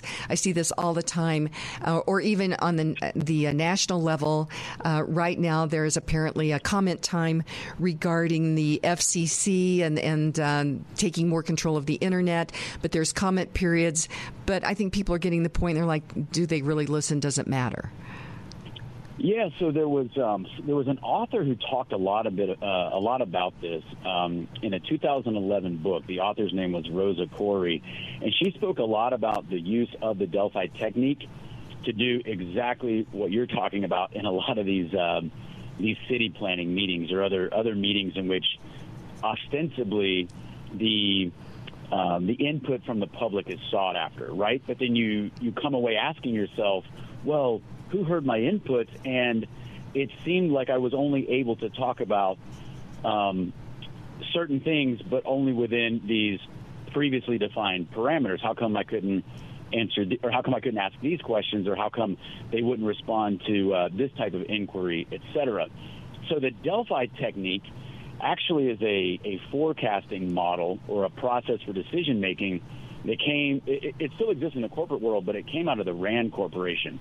So the Rand Corporation, as originally designed, was um, was under the Air Force. I believe now technically it's it's separate and distinct, but you have kind of this corporate decision making or forecasting model, but a lot of times it can be used in order to generate the thought that people are arriving at a consensus when in reality the parameters of the decision making are so narrowly defined that the outcome has already been previously decided upon. And so the whole the whole process of going through and providing input and arriving at a consensus is contrived. What do we do about this, Brad Miller?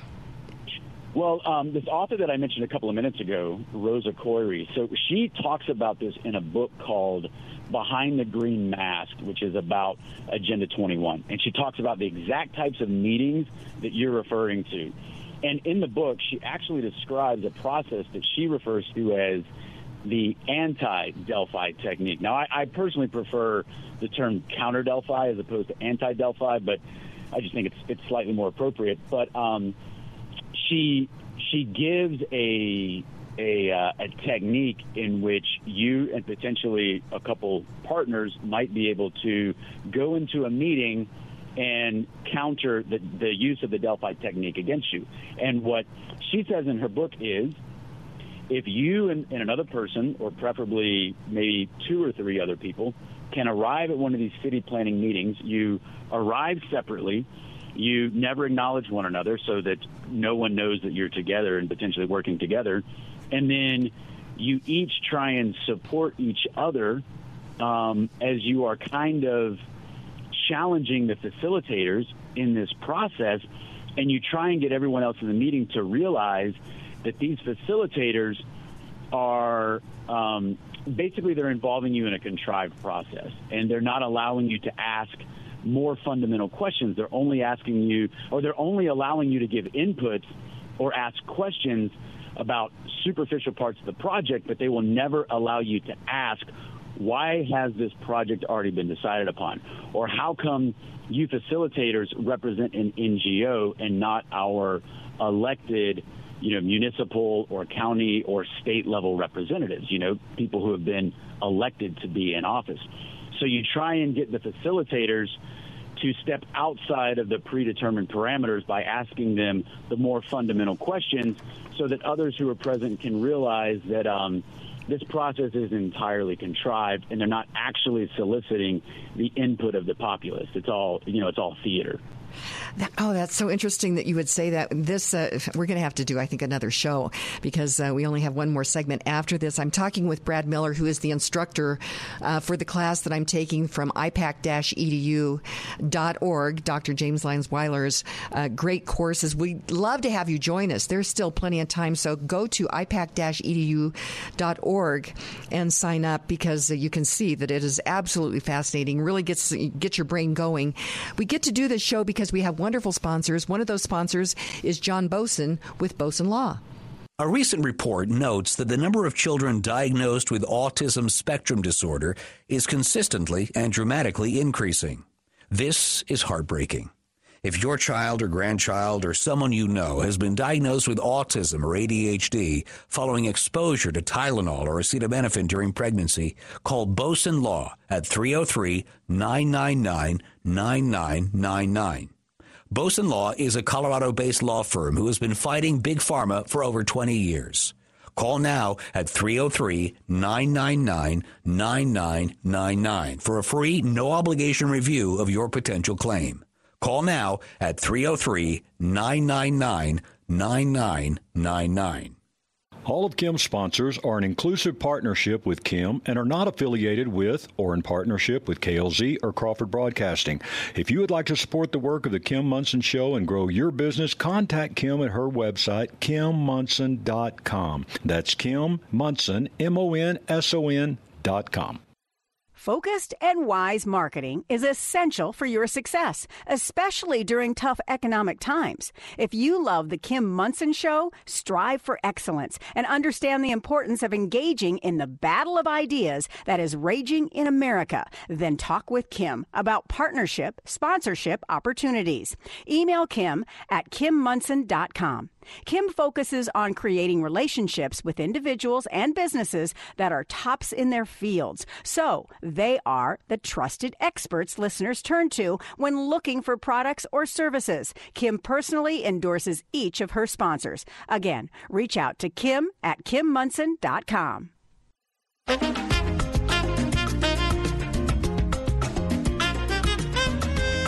Welcome back to the Kim Monson Show. Be sure and check out our website. That is Kim Monson, M-O-N-S-O-N dot com. Sign up for our weekly email newsletter, and you can email me at kim at kimmonson.com as well. Thank you to all of you who support us. We are an independent voice on an independent station, and we search for truth and clarity by looking at these issues through the lens of freedom versus force, force versus freedom. If something's a good idea, you should not have to force people to do it. I uh, did want to mention uh, Janssen Photography. Uh, great entrepreneurs, uh, Glenn and Mary Janssen, uh, have been in business for a long time, creating memories for people, whether or not it is portraits of families or of children, portraits of your senior student, or if you need that great photo for your business or political career, Janssen Photography is the place to go. That website is Janssen, J A N S S E N, photography.com. Uh, we've pre recorded the shows for this week with very special guests. I love it because then we have extra time. And uh, we're talking with Brad Miller, who is my instructor at ipak-edu.com org on a great course, Literature as Resistance. Ultimately, um, how to resist totalitarianism is the bottom line on that. And it's not too late to sign up. And so you can do that at ipak-edu.org. It's super reasonable and it is so great. Uh, it really gets the, just like this interview, getting your, your brain mo- uh, working. And so that is uh, so, so important. Brad Miller, this course is fascinating. And the stand that you took uh, as um, being in the army and in the, as a colonel, and actually resigning right before retirement is is such an amazing story, and it's a story that needs to be heard. And how can people find out more about you? Yeah, um, thanks for asking that, Kim. So the two easiest places to find me are at my Substack, which is just my name, Brad Miller one zero bradmiller10.substack.com. So again, that's bradmiller10.substack.com. And also, um, I'm on YouTube, you know, until they kick me off, which may happen at some point. But um, if you just go to YouTube and you search Brad Miller 10, uh, the videos that I've started making as well will, will come. Those those will come up. So in either place is Brad Miller 10 and should come up on YouTube and Substack. Okay, and again, highly recommend that you check that out and would love to have you join us in our course as well. We've been talking about, uh, well, we, we, went through the, the, the uh, course offerings, the books that, are, that we're reading, uh, but and the Hegelian dialectic. Uh, which basically um, can create a problem, and then there's the reaction to the problem, and then the solution can many times be uh, already determined, uh, and how that's relating to the Delphi technique. I, have learned a lot, so I'm just trying to step back and be a person th- hearing this for the first time. This is the last segment on this. You know, how, how do you want to unpack this so that people can understand it just a, a, it's a little simpler as they're thinking about it? Yeah, so what I would say is that whether it's with the, the dialectic or the Delphi technique, um, both of these are legitimate in their in their own way. It's just that when networks of powerful people have decided to use either the the dialectic view or the use of the Delphi technique to manipulate people, that's of course when it becomes problematic. So for us, what that means is important for us to do is realize when our mode of thinking and therefore our actions is being constrained to a very narrow set of viewpoints or, or a very narrow set of acceptable actions, that's when we may have to ask ourselves, what kind of techniques are being used to manipulate my opinions and or my actions? And then how can I respond to be able to, to break out of this? So, for example, we were speaking about how the Delphi technique can be used a lot of times in these different types of, of meetings where some sort of let's say, some sort of city planning project has already been decided upon. However, the uh, opinions of the public are solicited, and yet when you show up and you're engaging in these discussions, you feel like you're not being heard, or you feel like your opinion is only acceptable as long as it's within a narrow set of um, of topics that you're allowed to address. So I have an example that I was thinking when I was on city council. Uh, we had a little neighborhood library that the people in that com- my community we loved. People walked to it, kids walked to it, but but the library district and the city planners and the politicians wanted to have a big, big library that more people would, we'd have to drive to it. And of course, there's all the different arguments around driving, walking, you know, there's, there's all that out there. But I suggested that perhaps we keep this library for this community uh, and then have the other as well. But they would have none of that.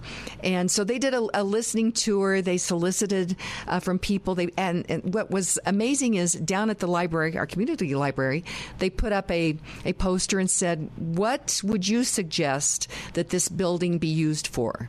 Because the city said they were going to purchase it from the library district. And what did you want it to, to be? And uh, on that piece of paper, uh, the number one answer was keep it as a library.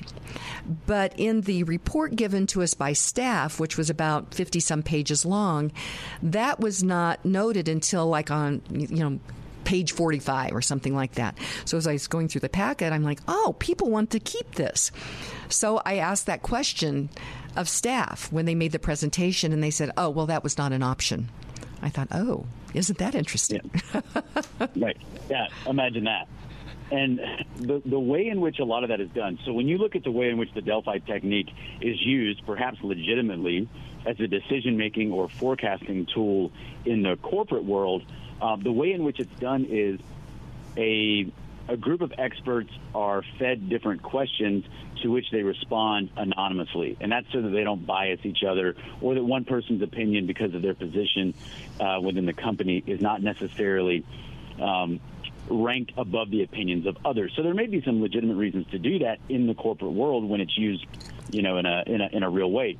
But a lot of times in this type of, um, of situation, a lot of times these questions are fed via these surveys, and you answer again anonymously, and you may be picking um, a response that a lot of other people are picking as well, and it may be the most popular response, but then they will lead you to believe that your response, which may have been the most popular, was not the most popular or was an outlier opinion. That's what they may lead you to believe, again, because of the anonymous nature in which the questions are asked and the responses are noted.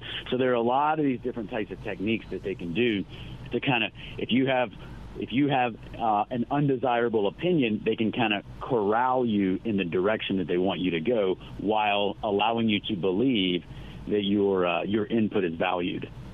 Brad Miller, this is so antithetical to the way our country is supposed to work, though. I mean, we got to our, our Declaration, our Constitution, because of real debate, people really kicking tires on, on the ideas, and real debate, and with a, a real, I think, a virtuous goal uh, in mind as well. And so, this whole thing being used in government, I, I, I think it's antithetical to our American idea. Yeah, I think you're exactly right. You know, debate, the reason that we debate, even when debates get heated, is because whichever side you may find yourself on, or even if you don't agree with either side in a particular debate, by debating, we expect better positions to emerge. In fact, that would actually be a, uh, a completely legitimate use of the dialectic, because the dialectic can be used legitimately in a debate or in um, in a courtroom trial where you have two sides that are in opposition to one another, and then through the interplay of those two oppositional sides, the hope is that what emerges, what is the synthesis that emerges? Well, it's the truth. So debates can absolutely be used, and that you know when you engage in debate. Um, when you're when you're arguing against someone else's position, you are sharpening each other's understanding, regardless of which position you, you may hold. So debates are completely legitimate. And when you see, um, whenever you feel like legitimate debate is not being held, you have to ask yourself if you believe that your opinions are being manipulated or if you believe that your thoughts are being shaped in a previously contrived direction. Okay, fascinating. We've got probably about four minutes left. And uh, I know it's not really enough time, but we've gone through the whole reaction to COVID. Uh, and now we're, we're, looking at that, hopefully, in the rear view, rear view mirror. um, but what do you think we learned as a country? Uh, I mean, I'm seeing people that that you know kind of bought into the whole COVID thing that first time, but now they're like, no, no, no, no. So I think a lot of people are waking up. What What do you think, Brad? Uh, I think yes and no. I think some people have woken up and they are not going to go back to sleep. And then I think, sadly, other people have woken up and they're already st- uh, they're already starting to fall back asleep. And I would urge people, if COVID was what kind of pushed you to wake up, be in that first group. Um, when you wake up now, don't fall back asleep and start making other connections because you got to ask yourself, the government that is powerful enough to foist COVID and the reaction to COVID upon us, which very much followed the problem reaction solution model, they are power. This is not a one and done thing. They are going to continue to try and manipulate us into moving the directions they want society to go. And we've got to be awake to it, and we have to understand the tools and the techniques they use in order to manipulate us. Well, that's why I, your voice is so important. And again, uh, where can people find you, Brad Miller? Yeah, so again, you can find me at my Substack, which again is bradmiller10.substack.com. And then you can also find me on my YouTube. If you just go to YouTube and search Brad Miller 10, then uh, my videos will come up. And I, I, write quite a bit, just my thoughts about anything and everything, and the same with uh, the videos that I've started to make as well. And again, you're instructing this great course at ipak-edu.org, uh, where we're going through all of this uh, dystopian literature. It's a, a course that's uh, going to end up about 21 different. Um, meetings, and we're in, gosh, what number seven? Probably close seven. Are we yeah, that far? That's okay. right. That's but you, right. and we just go ahead. I was just going to say, yeah, the classes are held on Thursday nights via Zoom. But if you miss a class, or if you're or if you're just joining in now, you can always catch up on the previous recordings. And absolutely, and we must remain vigilant and uh, sharpen our brains and understand what's going on. And Brad Miller is certainly doing that for many of us, and we'd love to have you all join us. So, Brad Miller, I wish you a very happy Thanksgiving. I thank you for joining us uh, for this very important interview, and we'll have more conversations. Thank you so much. I appreciate being on, Kim, and uh, happy Thanksgiving to you as well. And my friends, these are such important conversations. And our quote for the end of the show is from uh, JFK, uh, talking about gratitude. He, uh, he, said, As we express our gratitude, we must never forget that the highest appreciation is not to utter words, but to live by them. So, my friends, today be grateful, read great books, think good thoughts, listen to beautiful music, communicate and listen well, if honestly and authentically, strive for high ideals, and like Superman, stand for truth, justice, and the American way. My friends, you are not alone. God bless you God bless America. And I don't want no one to cry, but tell them if I don't survive.